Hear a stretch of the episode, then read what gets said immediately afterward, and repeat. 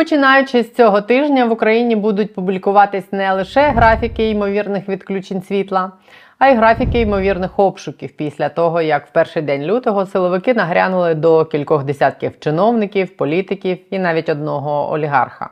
Там больше. Больше даже. Та може й більше. Вітаю, друзі! Я Олена Трибушна. Це канал є питання і підсумковий випуск тижня на ньому. До вторгнення він носив напівцензурну назву Політбордель, яка цілком відображала те, що відбувалось в українській політиці до вторгнення. Після 24 лютого назва стала недоречною, але здається, вже можна повертати. Те, що відбувається в останніх два тижні в країні, приблизно цим словом і називається. Отже, в наступні 20 хвилин риска під головними подіями останніх семи днів. Не забудьте десь по дорозі поставити вподобайку і підписатись, якщо досі чомусь не з нами. Це важливо не для мене, а для реформ в борделі. За тиждень, що минув, нас тут на є питання стало на хвилиночку майже на 20 тисяч підписників більше. За один лише тиждень, що сподіваюся, означає, що людей, які хочуть, щоб замість переставляння ліжок в країні відбулись справжні зміни, стало ще більше ніж було тиждень тому. Ну а тепер, власне, про ліжка. Вічний міністр внутрішніх справ Аваков, якого ледве здихались олігарх Коломойський, посадовці Міноборони, податківці, митники, міністр енергетики Порошенка Насалик, боєць батальйону Монако, нардеп забороненої ОПЗЖ Столар. До усіх них і не тільки нагрянули посеред тижня, прямо в середу зранку, 1 лютого, силовики. Точніше, до одних нагрянули з маски шоу, до інших заздалегідь попередивши і чемно роззувшись на килимку перед дверима. До всіх прийшли майже одночасно. З кожної точки виклали яскраві фото з деталями, які вражали уяву і врізались в пам'ять. Дерев'яна прядка Коломойського просто провокує уявляти, як олігарх в блекаут суче вовну на шкарпетки для ЗСУ. Записки шефині податкової з її простими людськими мріями заробити мільйон і купити шубу для ЗСУ. Словом, показали найяскравіші дрібниці, які западають в душу. Підозри обом вище названим при цьому не показали. Чому нагрянули СБУ чи ДБР до усіх і за що їх мали розслідувати і судити, згодом ніхто не згадає. Підозри можуть і не матеріалізуватися, зате записки прядкою Коломойського в піжамі вже не розвидіти і не забути, що спецслужби вони працювали. Я не буду в деталях переказувати 100-500 раз фабули справ усіх, до кого прийшли СБУ і ДБР цього тижня. Бо, по-перше, я вже розповідала про них в середу, четвер і п'ятницю тут на каналі. Знайдете. А по-друге, ну що його двічі розповідати про справи, більшість з яких закінчаться, можна робити ставки швидше за все нічим. Піротехнічні ефекти загалом заборонені в умовах війни, проведені з трьох причин для трьох конкретних аудиторій. Про це пропоную і поговорити, бо це справді важливо, на відміну від прядки Коломойського. По-перше, цей рейд був призначений для очей наших західних партнерів. На заході, в першу чергу у Вашингтоні, давно подають нам сигнали про своє занепокоєння тим, що фінансова допомога, яку отримує Україна може використовуватись не за призначенням. В січні Сполучених Штатах створили міжвідомчу робочу групу для моніторингу та розслідування незаконних дій шахраїв і корупціонерів, які можуть зловживати американською допомогою. Ця група складається з офісів трьох генеральних інспекторів. Міністерства оборони Сполучених Штатів, Державного департаменту США та Агентства США з міжнародного розвитку, а також інших генеральних інспекторів американського уряду. Наприкінці того ж таки січня інспектори приїхали до Києва з аудитом. Тоді ж запрацювала гаряча лінія генерального інспектора, куди можна конфіденційно повідомити про будь-яку підозрілу діяльність пов'язану з програмами або операціями Міністерства оборони Сполучених Штатів, Державного департаменту і Агентства США з міжнародного розвитку, подзвонивши на один з трьох американських номерів. 31 січня, ніби підбиваючи риску під візитом аудиторів в Україну, речниця Мінфіну Сполучених Штатів Меган Аппер на запит щодо використання Україною коштів американських платників податків відповіла, що свідчень їх нецільового використання немає, і українська влада співпрацює з Вашингтоном в питанні забезпечення гарантій того, що американська допомога дійде до тих, кому вона призначена. Метою запуску Білим домом моніторингу американської допомоги і візиту аудиторів в Київ є одночасно і відповісти на закиди представників республіканської партії США демократам щодо безконтрольної накачки, як вони кажуть, України допомогою, і одночасно дати сигнал українській владі про неприпустимість будь-яких зловживань західною допомогою. Про це тут на її питання розповідала цього тижня Дарія Каленюк з центру протидії корупції, яка зустрічалась особисто в Києві з одним з аудиторів Робертом Сторчем, генеральним інспектором Пентагону. Діяльність е, цих інспекторів і їх приїзд в Україну зумовлений в першу чергу е, цим запитом зі сторони конгресу. Але те, що ми проговорювали з Робертом Сторчем, це критично важливо також забезпечити ефективність використання коштів українських платників податків. А всі наші з вами кошти йдуть саме на оборонку. І основним розпорядником більше ніж трильйона гривень на 2023 рік є Міністерство оборони.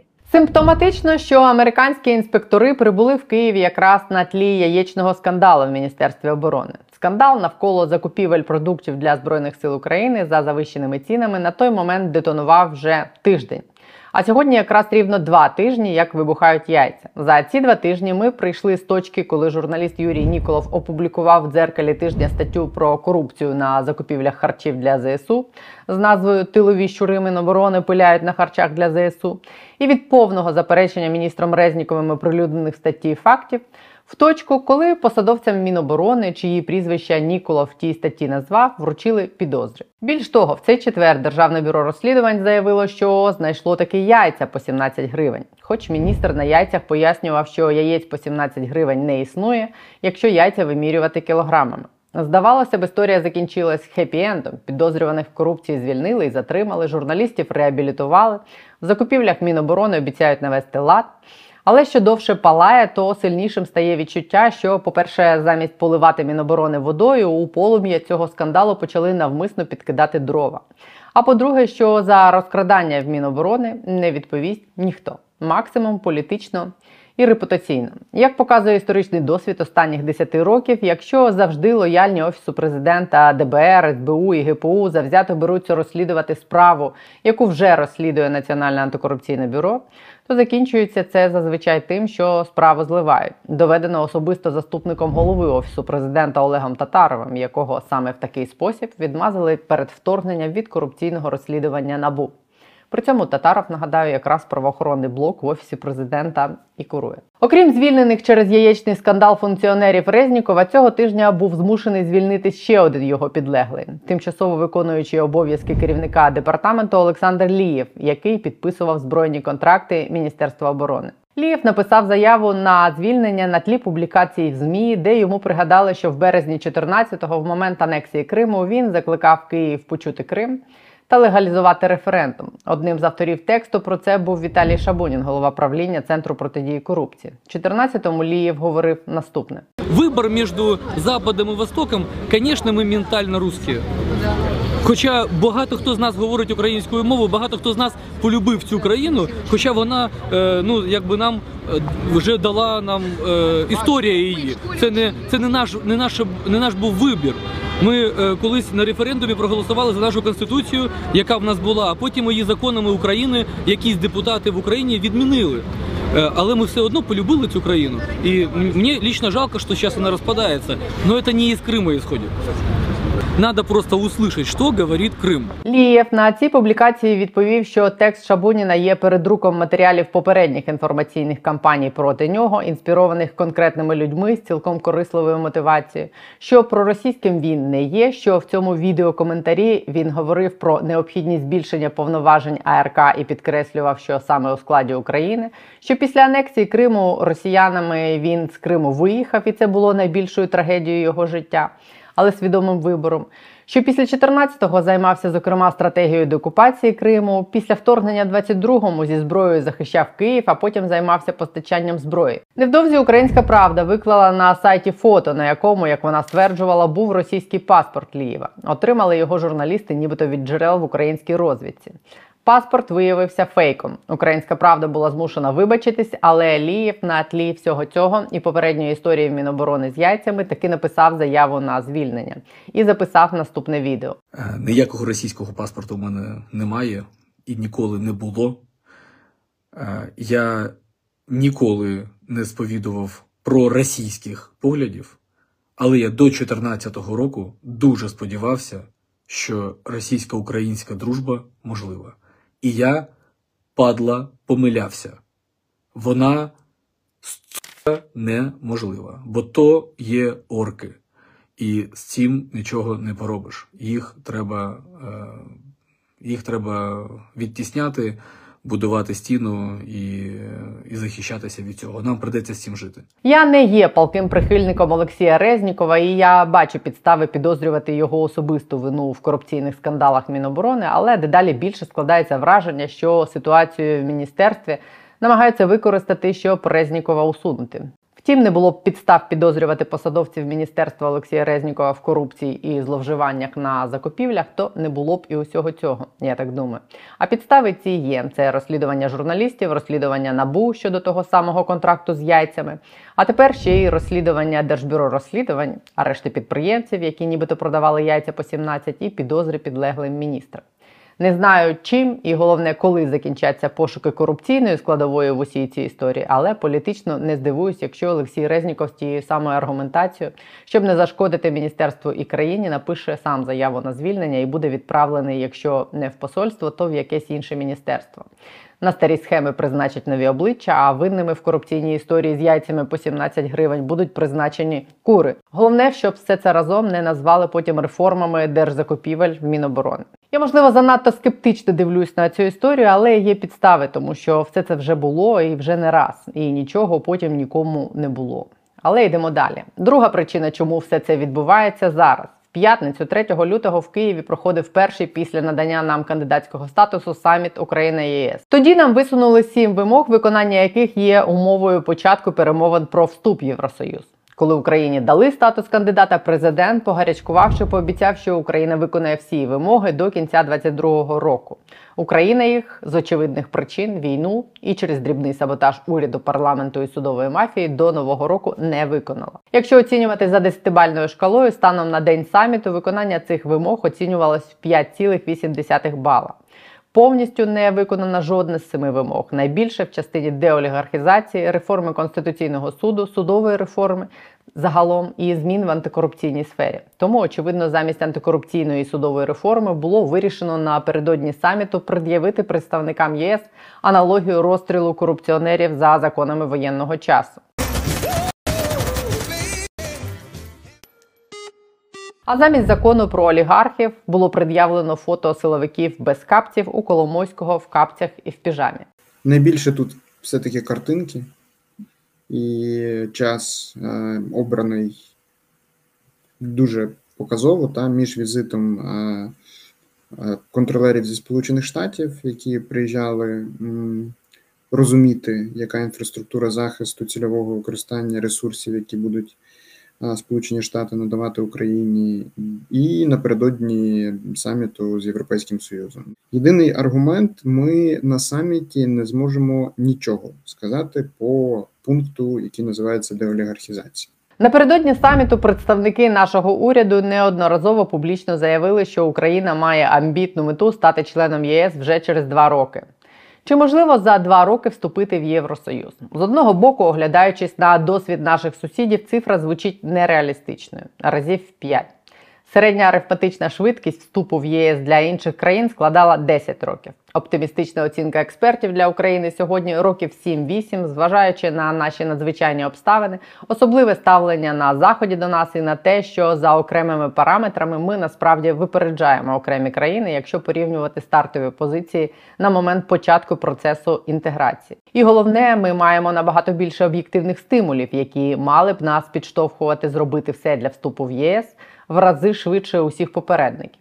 Ми навіть за цей рік війни, і, попри нікуди не зниклу татарівщину, примудрялись проводити якісь реформи і не впасти, а підрости в рейтингу сприйняття корупції Transparency International, який вийшов якраз цього тижня. Плюс один дійсно хтось говорить, коментує те, що це може бути як така, як насмішка.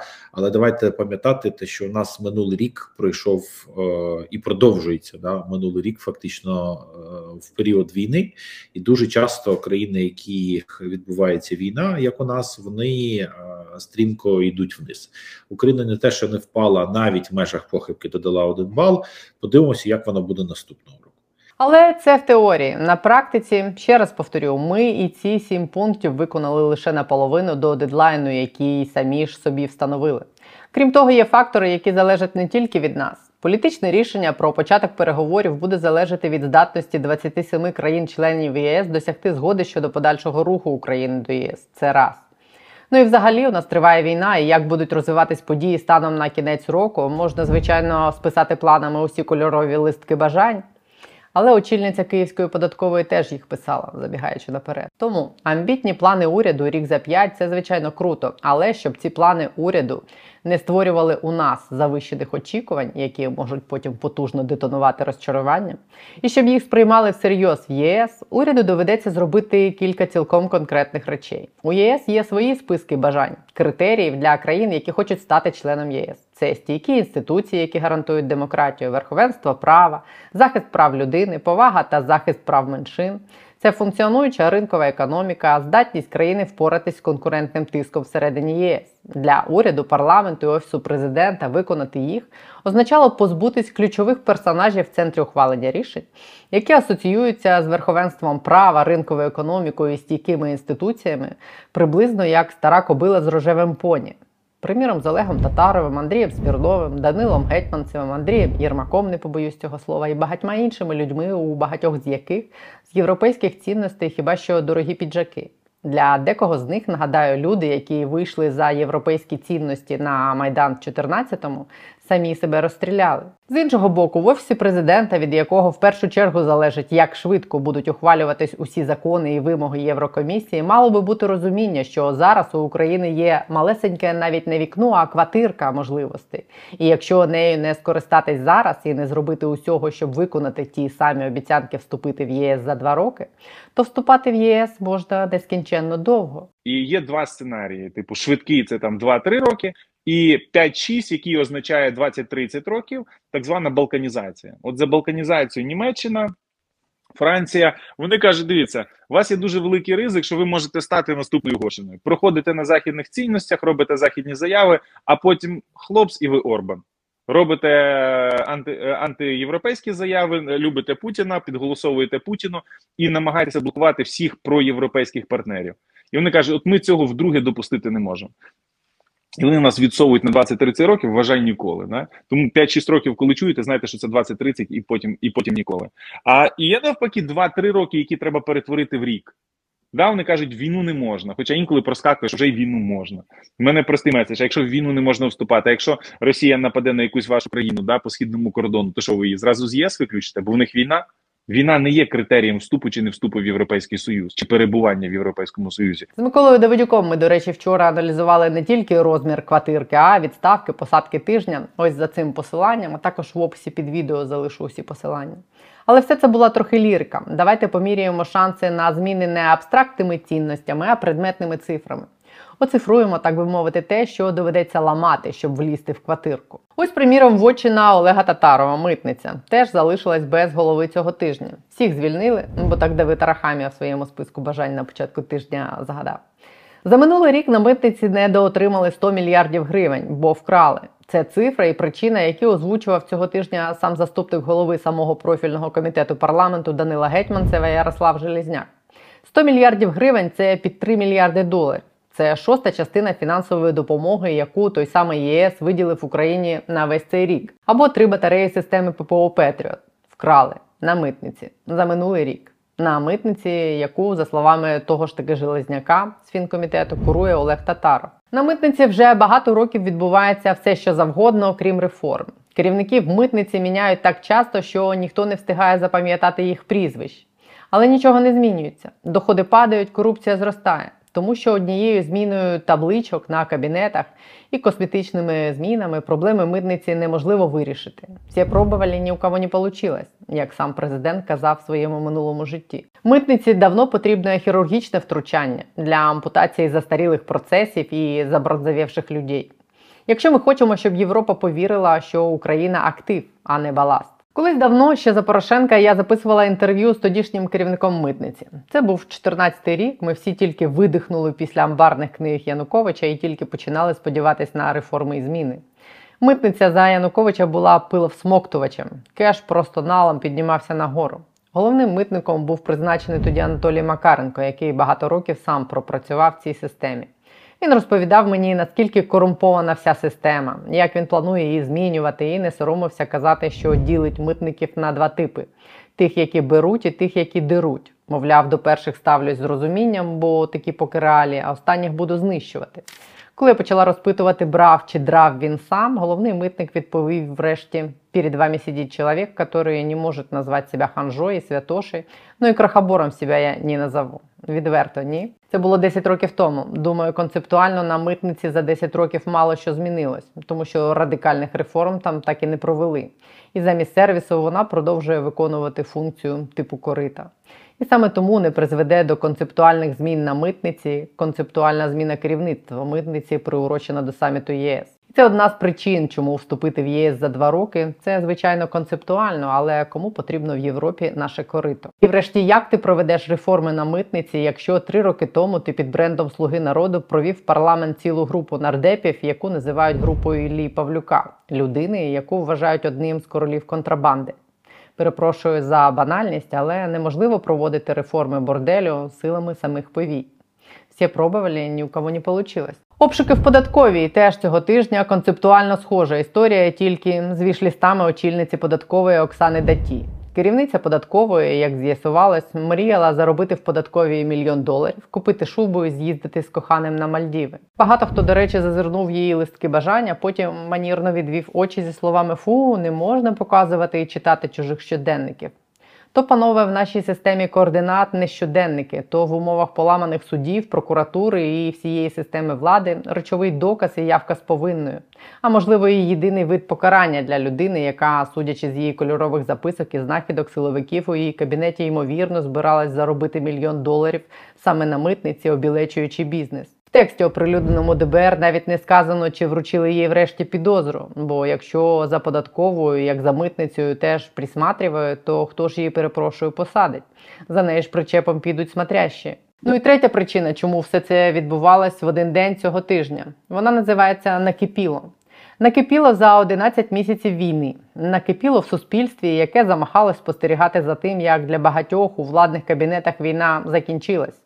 І нардепи зайнялись пляжним воєнним туризмом, як Тищенко і Тимошенко, купують хати по ціні танка, як Халімон, і пересідають на нові Порше, Мерседеси і Гранд Чирокі, як чимало слуг народу. Настрої суспільства ледь не єдине, на що реагує влада, окрім пенделя Байдена. Соцопитування, які регулярно замовляє офіс президента, демонструють, що запит на боротьбу з корупцією, справедливість і весну посадок, незадоволений вже три роки, в час війни не менший ніж запит на смерть трусні. І золоті яйця Міноборони, і золоті генератори Шмигаля на тлі цього запиту ледь не стали останнім цвяхом в труну народної довіри.